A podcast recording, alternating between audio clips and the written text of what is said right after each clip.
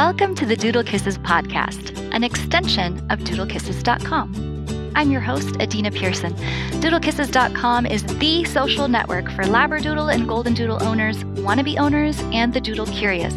The goal of this podcast is to provide education, entertainment, and connect with our Doodle Kisses members on the topic of Labradoodles, Golden Doodles, and dogs in general. Today I'm talking to longtime Doodle Kisses member Karen. Karen is like the tell it like it is, doesn't mince words, wise grandmother of Doodle Kisses. She has helped countless members with advice on all sorts of dog topics, and if she doesn't know the answer, she knows how to find it. We made up an award for her a few years ago for all the dog sleuthing and support she's given through the years. Even without a smartphone, she really could be a private investigator for how quickly she can uncover the truth about a topic. While we don't always agree, I mean, she doesn't like Nutella or pizza, I have tons of respect for her character and her commitment to excellence toward dogs. She has been involved in German Shepherd rescue and currently is involved in Doodle Rescue and has stories that will amaze you. For this episode, we are discussing the topic of doodles and kids. Even though doodles are fun and kids are fun, it's not really a fun episode because it's more of a warning on what to watch out for so that your doodle doesn't get displaced. Kids are actually a huge risk factor for dogs. And as she mentions on the show, families with kids are the most likely to end up rehoming their doodle. Not because kids are bad or doodles are inherently bad, but because when these two wonderful beings are combined, if you're not prepared, a lot can go wrong. If you are new to dogs, new to doodles, or are considering a doodle and you have or might have kids in the future, this is an important episode to listen to. I've been very lucky. I've only had dogs that were incredibly tolerant of kids, of handling, and one hundred percent forgiving of any mistakes I made or my kids have made. But not all dogs or doodles are this way. Listen and find out how to keep both your kids and your dogs safe.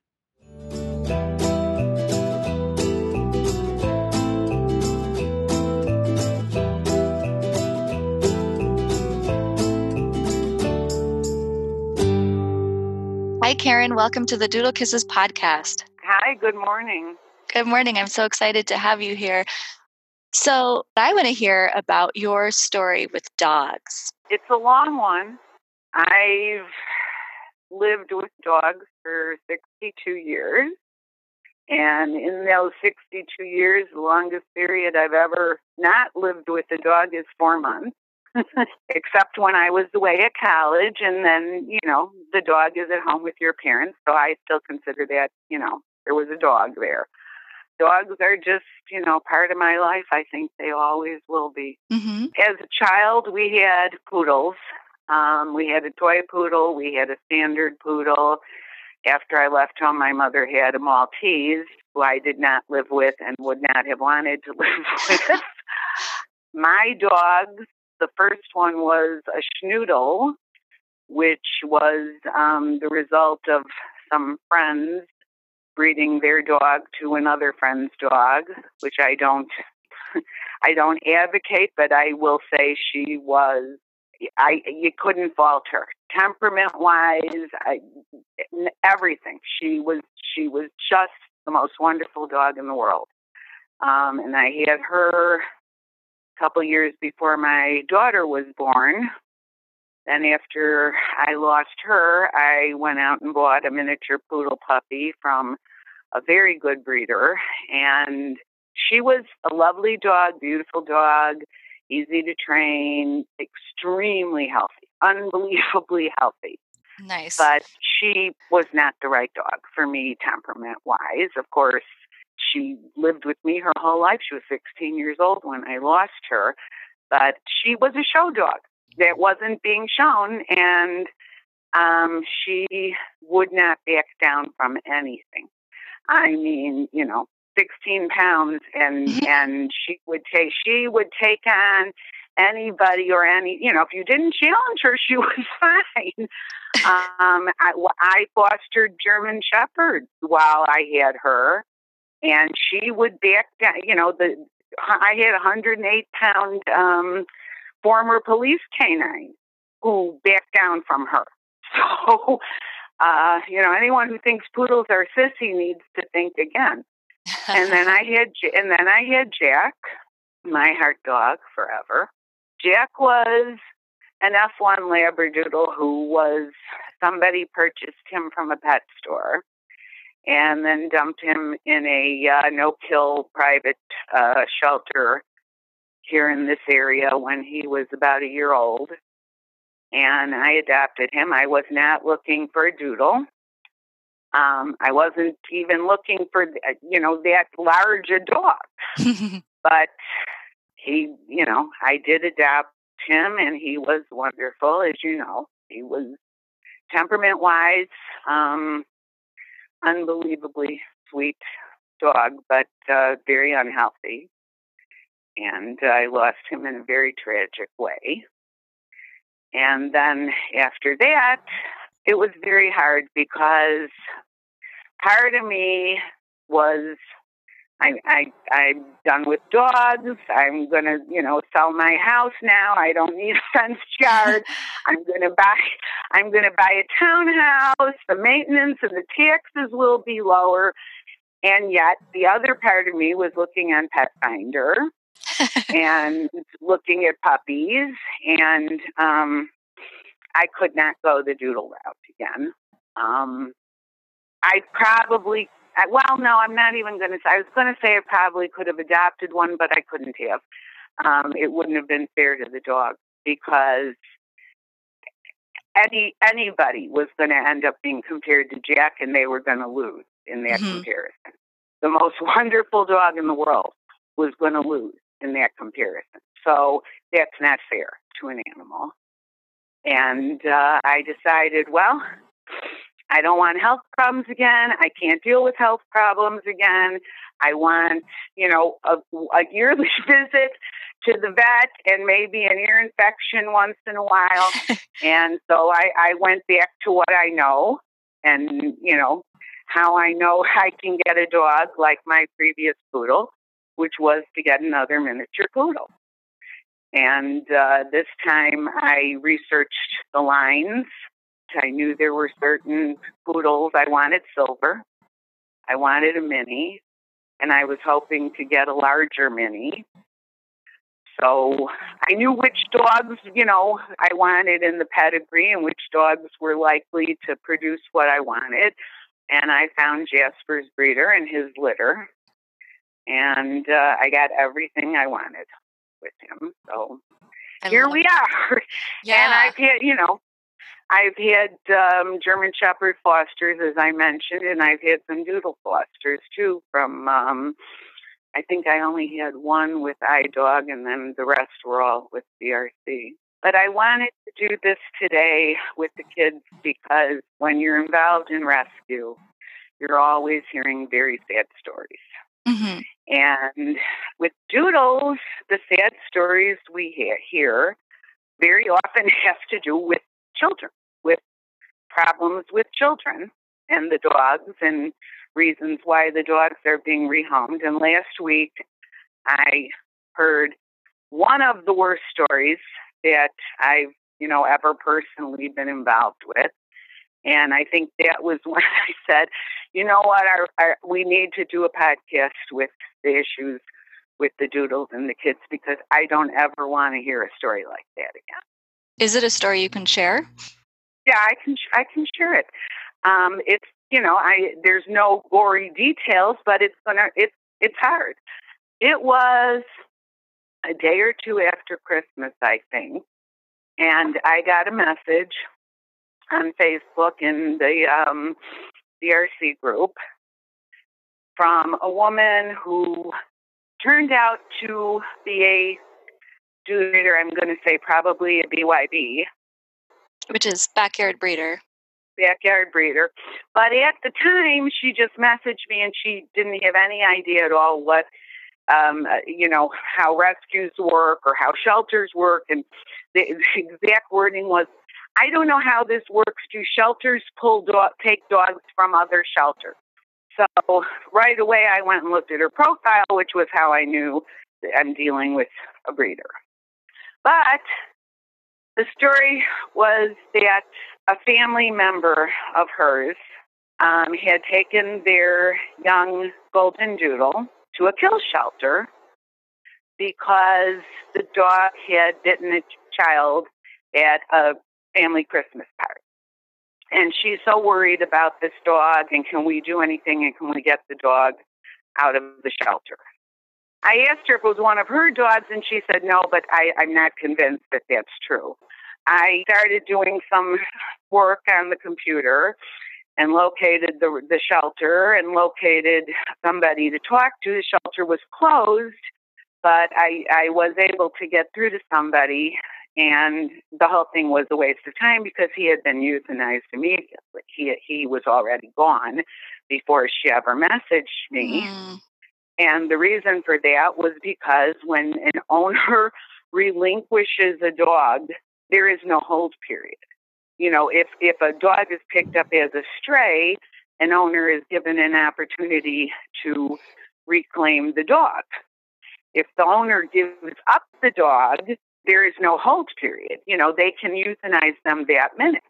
And I was told by the person um, at the shelter that the owner had requested that they euthanize the dog. Mm. So I heard that story and I thought, you know, we, we have to do something. We we really need to do something. Because um, I, I just, I don't want another young dog to to be euthanized like that. And honestly, what kind of a coward are you?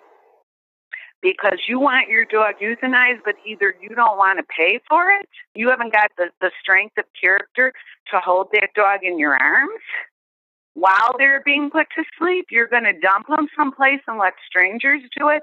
I mean, it's just the worst possible scenario.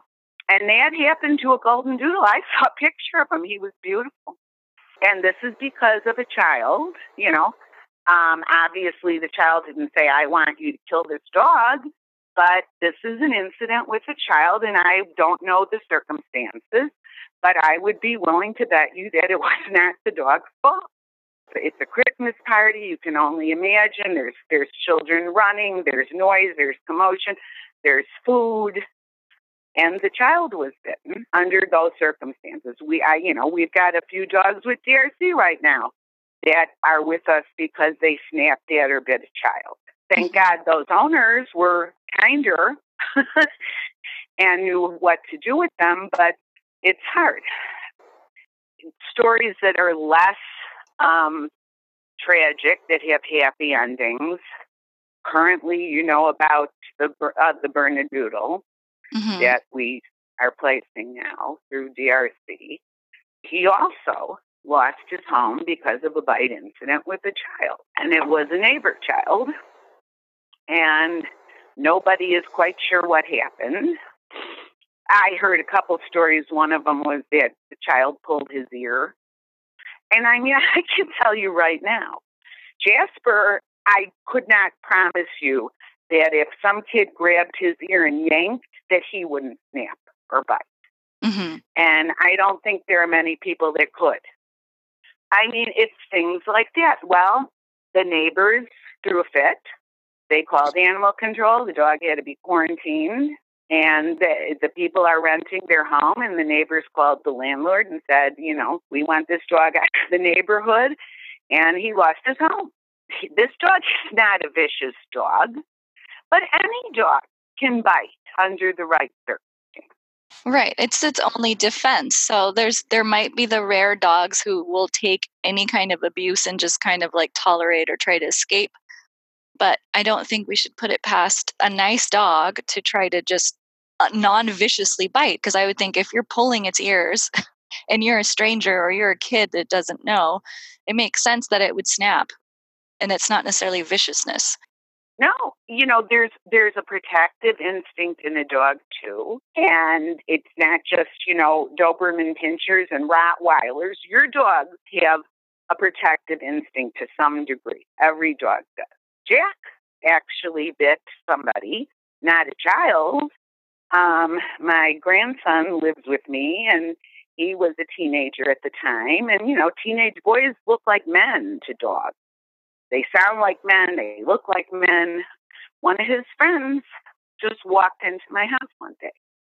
Didn't knock, didn't ring, didn't announce himself, just walked in. And Jack went for him. And he got him. You can't blame a dog for that. Does that mean Jack was, you know, a vicious dog? No. A strange man is walking into your house, and you're there, or your children are there. You know, in some cases, that dog wins, you know, an award from A K C for Hero Dog of the Year. I would like people not to allow these things to happen to their dog, to their child either, but the dogs are the ones who are suffering. Mm-hmm. We just got a ten-month-old mini Golden Doodle, twenty-seven pounds. Um, she has not bitten anyone yet, but she's resource guarding over food. With kids, right? With a six-year-old mm-hmm. child. She's out. They're all out because if it's the kid or the dog, it's going to be the dog. The fact of the matter is that it's what I see all the time, all the time with the doodle. It's the number one reason they lose their homes, and sometimes that they lose their lives. And it's all related to children. And it's not just because of biting or aggression. Sometimes it's family situations. People didn't realize how much money it costs to have the dog. And usually young families with young kids are more strapped financially than we empty nesters are. Right. Or a young couple without kids. Or any couple without kids. Kids are expensive. And not just the money, and, but I think when you're, I'm a mom, and when you have kids, life is constantly changing, and you're constantly figuring out what the time that you have. There are all those issues. But a lot of times um, when a dog starts to show some type of a problem behavior, whatever mm-hmm. it is, the first advice anyone's going to give the owner is get a trainer, work with a trainer. Right. Sometimes it might be also see a vet behaviorist, or, you know, if there's health issues, see a veterinarian, check out this and that. And I have been told by many people, I can't afford it. I had one woman, her exact words were, I can't afford to hire a trainer. I have three kids to put through college. Mm-hmm. What's the excuse if you don't have kids when I say to you, get a trainer? You know, a lot of times people use, I think, children or even other family members um, as an excuse for something. Now, we talked a bit about, you know, kids getting bitten or dogs biting kids, but that's not always the only reason. You meant, you know, obviously there's like, there's behavior problems and we can't deal with it because of time or money or how busy we are. Is there any other reason that kids and dogs sometimes don't mix or don't mix well? Well, you, you mentioned time, which is a big factor. And where that really starts to come into it is when children get older. Mm-hmm. Um, a lot of times, you know, a, a lot of times somebody has little kids and they don't realize, you know, what's coming, you know, down the, down the road when right. the kids are old. The kids are going to have sports activities or dance class or band practice or religious school. And then they're going to have homework, which is more and more as the kids get older. And there just isn't time. You know, there isn't enough. So sometimes we have that. One of the big ones is when people get a dog because the child wants a dog. And, you know, it's funny because I was just listening to Lori's podcast and she talked about this with Megan mm-hmm. wanting a dog. Promising, you know, I'm going to do everything and I'm going to take care of the dog and I'm going to be responsible and blah, blah, blah. And of course she wasn't. Mm-hmm. And we have, we have had a number of people. I won't, I won't say a number. It, it's relatively rare that a dog is given up for that reason, but they are where the parents will come flat out and tell you, why are you giving up this dog? Well, we got the dog because my son wanted a dog, and he promised he's going to take care of the dog, and he won't. So we're getting rid of the dog. Mm-hmm. All the, these kinds of things, they need to be addressed ideally before somebody gets the dog. Right. The parents, you as an an adult need to want the dog and all of the responsibilities, even if you think your kids can help. Because most more than likely, if they're, you know, under ten, they're going to be excited for a little while. And then it's just going to be like last year's toy that was cool and now is sitting in their room. I know my kids, they, they treat the dogs like furniture half the time. Like they just, they're just here. And then every now and then they'll be like, oh, we have the cutest dog. Boca's so sweet, but they don't want to feed her. These are exactly the things I want to talk about and that I, and that I tell people. You know, my first question, if someone doesn't have a dog and they're thinking about getting a dog for the kids or because the kids want a dog, the first question I want you to ask yourself is, do you really want a dog? You. If you didn't have children, would you be looking for a dog? Mm-hmm. And if the answer is no, please don't get a dog. Because it, the bottom line is the dog is yours. You are the adult. You are the one. A child can't even own a dog legally. You know, they, they, a child can't own a dog. The dog is yours. And it's not fair that every dog, the first thing after the basics of life, food, water, and shelter, that a dog needs is to, is to be, have somebody, you know, to be owned by someone who wants them, who really wants them, who is committed to them.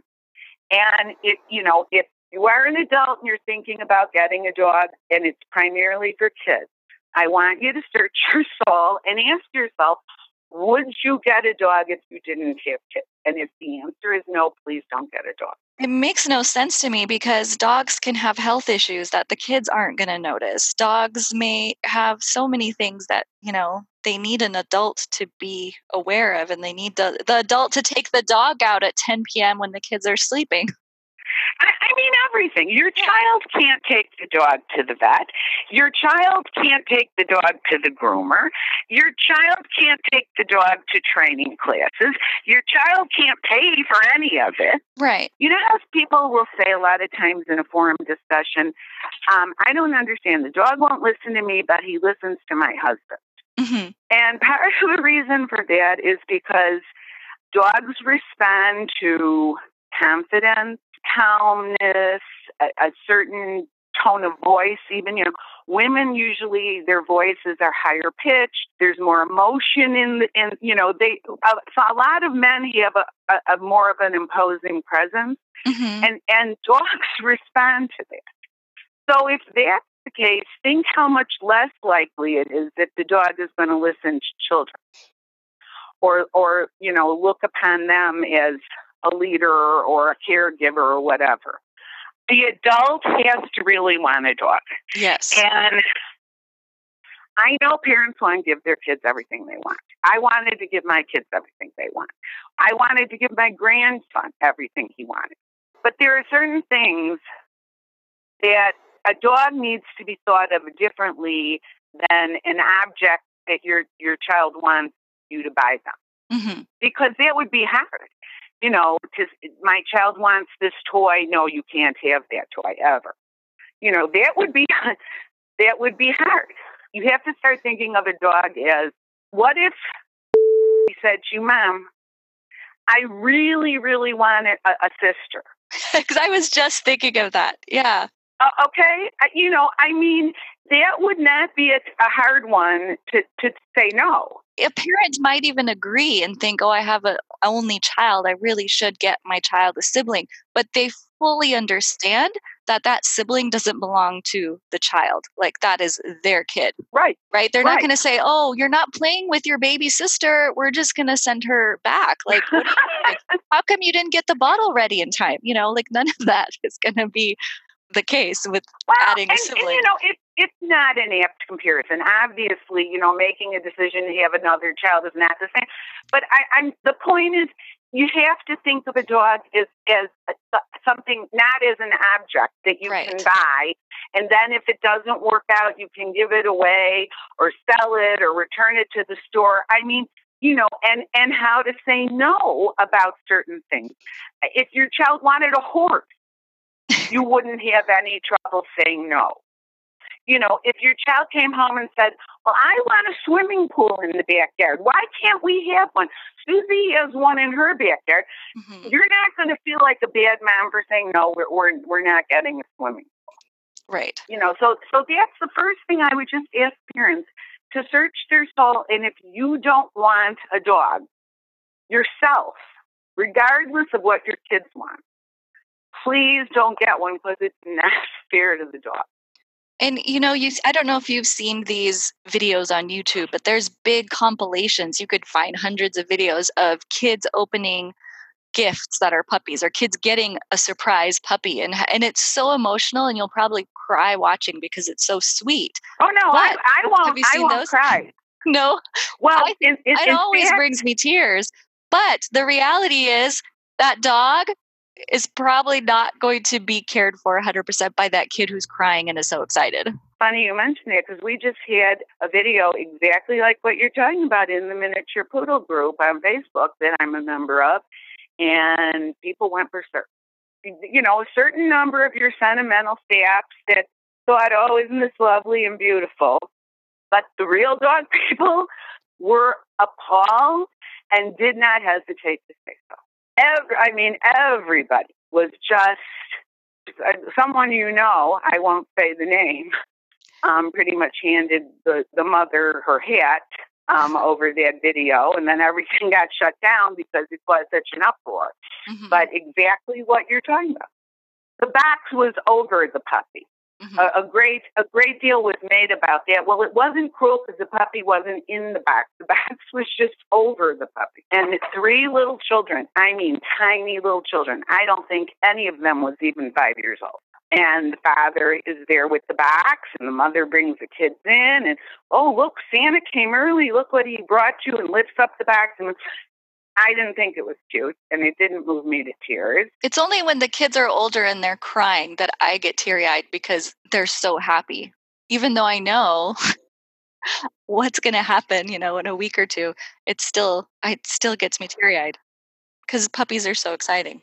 Yes, but the whole premise to that is a dog is like a toy you get for a Christmas present. Mm-hmm. It's a gift in a box that you get. And that's, that's from from the first minute that child has laid eyes on that puppy, that's the wrong way to be looking at the dog. It's not a toy. Oh, I it's agree. Not a gift. There are there are quite a few good breeders of all breeds. I think even even the, some of the doodle breeders will not sell a puppy for Christmas. They'll say, I'll give you a picture, you can put this mm-hmm. in a box or whatever.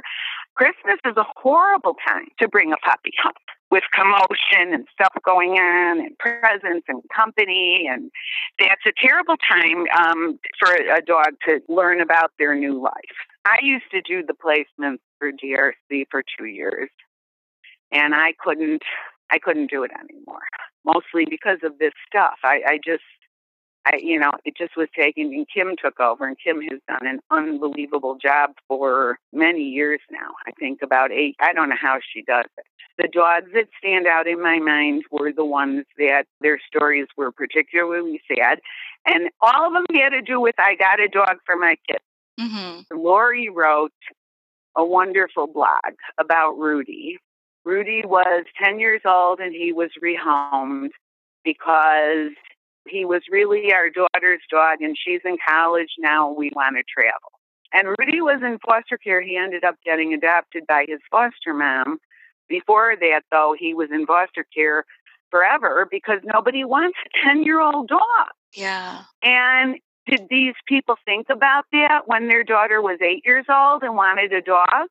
I've told you, when we got our first dog as a family when I was a kid, that was our toy poodle. We got her when I was six years old, and when she died, I came home from my junior year of college to be with my parents when she was put to sleep, and when she was, they actually did bury her in a pet cemetery. I want all the people with six-year-olds to think about where kids that want this dog are going to be in life in thirteen years or fifteen years. because right. that's what the reality is. Depending on how old your kids are when you get a dog. My last mini poodle we got when my daughter was, I'm going to say nine or ten maybe. My grandson, when my daughter came back home with my grandson, that mini poodle was still there. Her dog for when she was, you know, in fifth grade or something. Mm-hmm. I want people to think about that. This is a commitment. If you get a dog, you have to make a commitment to them. That's not just parents, that's anybody. Right. That's young adults who haven't married yet, who haven't had kids, that's old people, I don't care who. You have to make a commitment to the dog. And you can't go into it thinking, well, if it doesn't work out, or I can give it away, or I can rehome it. Would you tell someone go into a marriage and with that mindset, well, you know, I, this probably won't be too bad, and, you know, I could get a divorce. We'll try it out for six years. Or even a job, you know. Right. Would you want an employee who is coming in thinking, well, this doesn't seem too bad, but, you know, I could always leave, quit. Mm-hmm. You know, a dog, it's it's it's it's it's in its own category because, no, it's not a child. It's not the same as a child, but it's not the same as anything else either. It's not an American Girl doll. Right. It's not a toy. It's not an object. It's not merchandise. It's not livestock. You have to make a commitment. Yeah. And the next thing is, once you've made that commitment, understanding the differences between dogs and kids so that you don't have these problems with mm-hmm. the dog snapping the kids or biting the kids or, or all that. Yeah, because there's a lot of normal kid behavior that could really mess with a dog. I've been having a lot of fun doing these podcasts, interviewing interesting people, learning along with you. I don't really want to stop. However, producing a podcast takes time and money. I'm willing to put in the time, but I don't have podcast production skills. And so we have to pay for a professional to put these podcasts together. This is where you come in. If you're getting anything out of listening to these podcasts, please consider supporting the Doodle Kisses podcast. If every single person who listened to at least one episode gave one dollar, we could cover the production of several episodes. If you gave five dollars, well, we'd be done fundraising for the year. Go check out our GoFundMe page. The link is in our show notes. Now back to the learning. You want to talk a little bit about that, like things that kids do that are not appropriate ways to interact with dogs? Yes, that's one of the big ones because, you know, we've talked about maybe don't get a dog, but there's a lot of people who do already have the dog. And so now let's make sure these dogs stay where they are. Okay, so so the big one is dogs do not think of affection the same way that people do. And a lot of people get this wrong. Even people that don't have little kids. Dogs in general do not like to be hugged.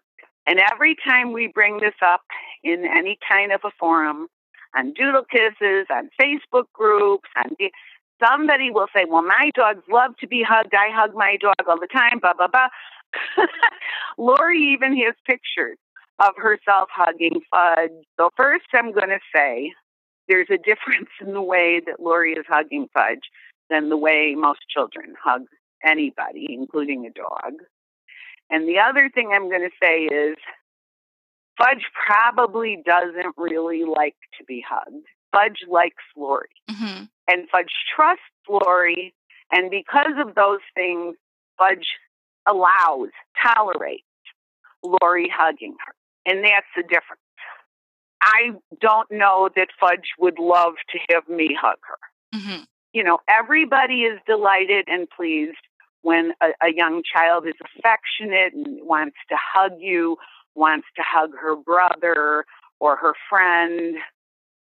And so when a child wants to hug the puppy, most parents would never dream of seeing anything wrong with that or telling their kid, don't do that, don't hug the dog.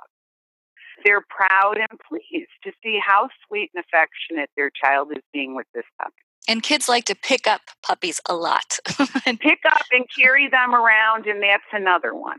Mm-hmm. So the first thing people need to understand is a hug, particularly around the neck, it's threatening to a dog. Think about a dog's neck. We control dogs with something around their neck. Dogs, when they play, and even when they're not playing and they're fighting and attacking each other, what's the first thing they're going for? The neck. The neck. It's a vulnerable place on a dog. So the very first thing you would do with children with dogs is the child needs to stay away from the dog's neck. You see these pictures on Facebook or wherever with kids just with a bear hug with their arms around a dog's neck. I never see that and think it's cute, ever. I think to myself, this is a bite waiting to happen. I gave you a link to the website that has the Stop the seventy-seven video. Mm-hmm. And a lot of people have seen that video, but everybody needs to see it. Every parent, every grandparent, every daycare provider, everybody needs to see that video. It's it's lovely. It's beautiful. There's nothing scary or upsetting in it. It's so well done. The first time I ever saw that video, April Kleiber posted that. Mm-hmm. You know, she wanted people to see it, and everyone said, you know, it's so well done because it's shown from the dog's point of view. You know, it's not lecturing you, it's showing you. It's so much easier to understand because, you know, they go through the series of photos in the beginning showing how nice, and then they go back through it from the dog's point of view, and you start to see, oh, I didn't notice the dog is wall-eyed in this photo. Mm-hmm. You know, it helps parents to recognize the dog's body language and the behavior, and it shows you. Because any of those pictures, two seconds after it was snapped, there could have been a bite. And mm-hmm. somebody would think to themselves, well, there was no reason for that. It was unpredictable. It was, and if you look at it, it's not. You can see why it happened. Yeah. So that's a real important resource that I hope parents are going to look at. Yeah, we'll link to that. They have videos for every age group. And they're cute. It's not like boring stuff like you have to sit down and listen to a lecture or, or me talking or, you know, it's at the child's age level, and they have skits and they have animated, and it's, it's just like a, a kid's T V show that they mm-hmm. would want to watch. There's songs, there's stuff for older kids. It's not, you know, everything isn't like baby level, but it's just so important. And it's seen so much more. If you watch it, you can see. Rather than me sitting here and saying, well, you know, tell your kid not to hug the dog. The dog doesn't like it. Right. Dogs hate to have their feet forced off the ground. Even little puppies hate it. They're no longer in control of where their body is. And I'm not saying you let your dog move any way he wants, or, you know, but you see my point. Mm-hmm. There are even puppies that would snap or bite. Somewhere along the line, people got the idea that the way to tell your child to approach a dog is to walk up to him slowly from the front, face to face, and hold your hand out with your palm up. Mm-hmm. I used to see that constantly when I was walking Jack, and someone would ask if their child could approach, you know. Now, Jack um, was bomb-proof with little kids. There, there was nothing a little kid could have done that was going to be a problem. But when the opportunity presented itself, I would tell the parents, the next one is may not be like Jack. You don't ever tell a child to walk straight up face to face, head on to a dog, ever. You have them approach the dog from the side. From the side, if they can come up kind of from the back, but to the side, and pet the dog on the back, on the back of the neck. I pet dogs on the chest usually, but that's me. Mm-hmm. So I'm not going to tell, you know, little kids. They should never reach for the dog's head. And that's something that everyone doesn't know. Right. It just seems like you just pat a dog on the head, and that in an annoying way is normal. But it's not.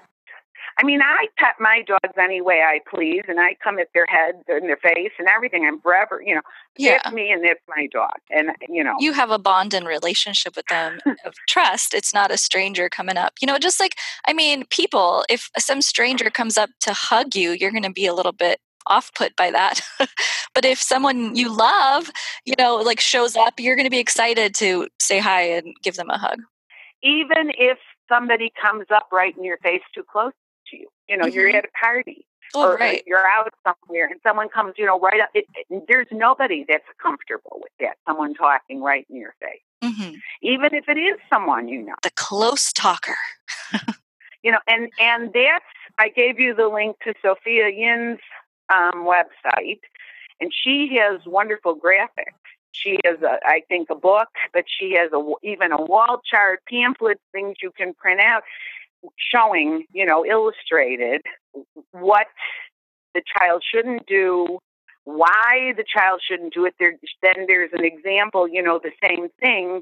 If your child was doing this to another child, this is the equivalent. You know, the, the the other child wouldn't like it, and the dog doesn't like this. So that's another real good resource for, for parents. Yeah. You know, you hear a lot of stuff, you know, well, always ask if you can pet the dog. Well, yeah, but then how teach you, them how to it? pet the dog. Yeah. But that's the Stop the seventy-seven, which is called the Family Dog website. That, that one and the Sophia Yin website are wonderful. Yes. Um, for teaching kids and for parents to understand, because, you know, your three-year-old isn't going to understand a lot of this. Right. Which brings me to another point. You don't leave young kids and dogs alone, period. I don't care what dog it is. You don't leave little kids and dogs alone unsupervised, not for a minute. And this is something else people need to think about when they're thinking about getting a dog and you have kids. I don't want kids in the yard along with dogs, even in the fenced yard, if you're not watching and if they're little kids. And if you look at the Versatility in Poodles website the other day, they have an article on there about, so your kids want a puppy. And they go through some of these things, and they said, under a certain age, I forget what age they said, I want to say six, maybe eight, you can't leave kids and dogs alone. So if you're a parent and you have kids and you're thinking about getting a dog, or you already have the dog, you got to figure out how you're going to manage that. You know, utilize a crate, something. Mm-hmm. You're going to go take a shower. Take somebody in the bathroom with you, either the kid or the dog, you know. Because you, it's just not safe. Besides being worried about your kid's safety, I don't want that dog rehomed because he bit your kid when you weren't watching. Right. And, you know, one of the things that we've talked about before is that from your experience, you know, with Doodle Rescue and just being around in the world of dogs, is that doodles have tended to attract first-time dog owners. And Oh, maybe, yes. maybe even dog owners who, who don't know much about dogs in the first place, and they see this teddy bear looking thing and kind of aren't ready that they're just dogs, right? They might have some traits from the retriever and the friendliness and whatever, but they're still dogs that do dog things and are at risk for biting and all these things we've talked about. But yeah, the, yeah. the first-time dog owner means that, you know, if you're a first-time dog owner and you're kind of like, I don't know about dogs, and you have kids, that really puts a lot of risk factors as far as rehoming. It puts a lot of those things together. Yeah, and and thank you for bringing bringing that up, because that's a big point. I've been involved in Doodle Rescue since oh seven or oh eight. So what is that? twelve, eleven, twelve years? The number one by a wide, wide margin reason that the, that doodles lose their home is because of these issues with children. And you don't see this with other breeds.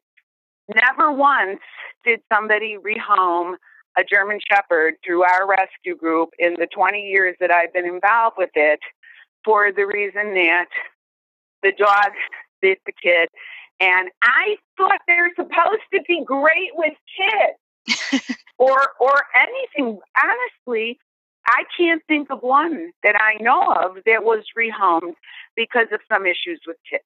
Because people look at a German Shepherd and they, you know, you're not getting first-time dog owners with little kids buying a German Shepherd puppy. Unless, of course, they're dog people and they know the breed and they, you know. They expect a dog. They don't expect a teddy bear. And this is where we, I hope one of these days we'll do a podcast about doodle breeders and the marketing and how to really research. You also don't see on most breeds, purebred, the good breeders. You, you, it doesn't look like an ad site. It doesn't look like somebody is trying to sell something. There are not superlatives. Wonderful with this, great with that, blah, blah, blah. You don't see that. In fact, with a lot of them, you see things like, is this the right breed for you? Or, you know, the famous article, don't buy a Bouvier. Mm-hmm. And that's been translated out to other breeds. And all the reasons why this might not be the right breed for you. Even the best doodle breeders, it still looks like an ad. It still mm-hmm. looks like how wonderful with kids and wonderful, blah, blah, blah. They're dogs, people. Yeah. There's nothing magic about mixing a golden retriever with poodles or labs with poodles or Bernese mountain dogs with poodles or anything with poodles. It's not a chemistry formula where if we mix this chemical with that chemical, we know we're going to get X mm-hmm. product. It, they're dogs. Any dog can bite. Any dog can have a lousy temperament. Any dog can be bad with kids. No dog is born wonderful with kids. Every doodle is not wonderful with kids. And there's nothing different about a doodle than about any other kind of a dog when it comes to basic canine instincts. Mm-hmm. They're not teddy bears. They're not stuffed toys. There's nothing different. And they're not safer. I hear it all the time. But but doodles are good with kids. If we post a dog, and, and you know how people get mad because rescues won't adapt to people with little kids. Mm-hmm. I don't understand. Doodles are good with kids. Why wouldn't you adapt to, to families with kids? Well, because this dog just lost his home because he lived with a family. You know, people need to understand that. You, you want to know what the safest breed is in general if you want to make generalizations.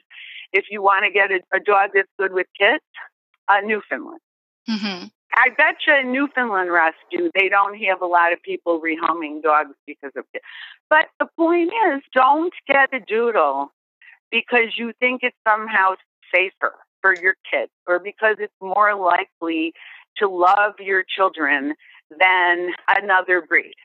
Right. Yeah, probably more so than, you know, a Rottweiler. I, I don't know. I'm sure there are Rottweilers that love kids and are wonderful with kids, be a hell of a good guardian. Well, the thing is, is that doodles come from breeds that are generally good with families, but that doesn't mean that they're not dogs. And I think there can be a generalization about a breed, but you still have to treat it as a dog first. Like you can't just assume like, right. it, because this dog is good with kids, I can leave my kids and dog home alone while I run to the grocery store, you know, uncrated wow. and running around, or that, you know, I'm going to use this dog to help my child, you know, with a condition, or they're going to sleep in the same bed, or all these things, or my child can do whatever it wants to the dog and take toys away. Well, exactly. Yeah, I, I mean, you know, that's because golden retrievers are good with children, but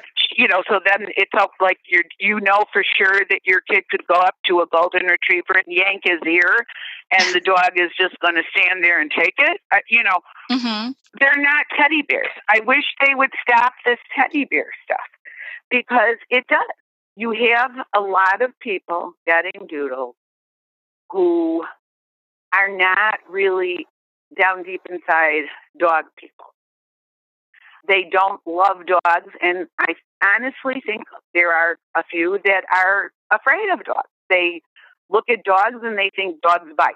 That's, you know, this is what mm-hmm. dogs do. And that's always in their mind when they see a dog, that it could bite you. And somehow, you know, they're persuaded to get a puppy. The child wants a puppy so badly, or, you know, whatever. And, and then they're, they fall prey to the marketing. But these are different. These you don't have to be afraid of because they're teddy bears. Mm-hmm. You know, these are, this is very benign and safe, and they love children. They're wonderful with children. Well, I'm here after having spent two years placing the ones who weren't wonderful with children and watching Kim placing, you know, the, the next eight or ten years worth that are not all wonderful with children. No dog is born wonderful with children. Doodles are dogs, just like any other dog. They smell, they get dirty, they track mud into your house, they can slobber, they drip water on your floors, they get sick, they throw up, they have potty accidents, they chew things up, they need training, they need exercise. It's not something different from dog. Right. So if dog is not your thing, then doodle is not your thing because they're dogs. So important. We talked when we were preparing for this, we were talking about dogs for kids with special needs and some yeah. of the concerns you have about that. You know, for me, my concern is for the welfare of the dog. So I'm not a fan of somebody getting a dog for any reason other than that they want the dog. I'm not saying people who do are wrong, but I would like people to be asking what they can do for a dog rather than what a dog can do for them. And there are situations where people need a service dog, blind adults, physically handicapped adults, make it possible for these people to go to work and to live. So I'm not opposed to all service dogs. The problem with service dogs for kids, first of all, I don't know of one legitimate organization that is placing any kind of service dog or therapy dog or emotional support dog with children. Not one. The big, well-known, reputable agencies like Canine Companions for Independence will not place dogs with children under ten. I don't think Guide Dogs for the Blind will place dogs with children under ten. And the reason for that is because in order for it to work, in order for a service dog relationship to work, is that the, the person who, who the dog is performing the service for and the dog has to have a bond. They have to have a bond. The dog has to has to know this is my person, and the, the, the person has to have the, the same bond with the dog. And that doesn't happen with kids. It can't happen with kids. A kid can't be responsible for a dog. A kid can't take a dog the places that it needs to go and handle it and manage it and handle the training. And so that's That's one of the problems. Some autistic children, kids on the autistic spectrum, there can be sensory issues. And believe it or not, because of all the hype about, oh, your child has autism, you should get him a dog. Mm-hmm. There is a fair number of people who got a dog for an autistic child that didn't want a dog and is terrified of the dog and bothered by the dog barking, the dog whining, the dog erratic movement, you know, so mm-hmm. there's that. And then there's the bedtime thing, which was discussed in that, that study where service dog is with you. You know, you go to bed, dog goes to bed with you. Everybody listening to this who has dogs knows, you know, in most cases, your dog wants to sleep where you sleep. You're, they're a person. You mentioned, you know, of some people where the dog prefers to sleep with the child. I suppose there are issues, like uh, cases of that. I, I don't know of very many.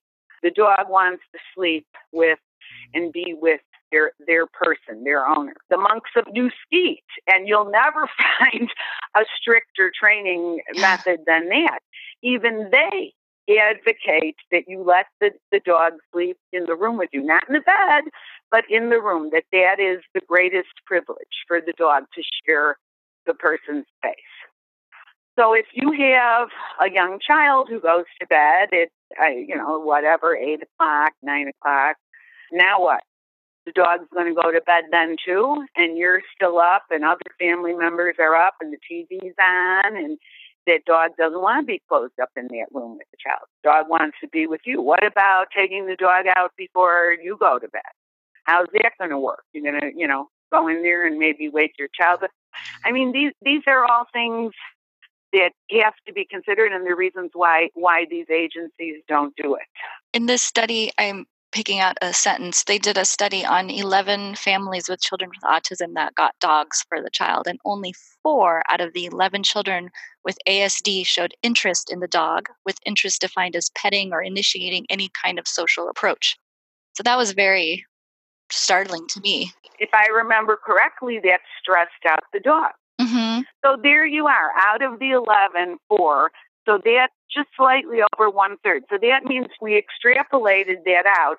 Two thirds of the dogs in that situation belong to someone that doesn't really even like them or touch them or pet them mm-hmm. or interact with them.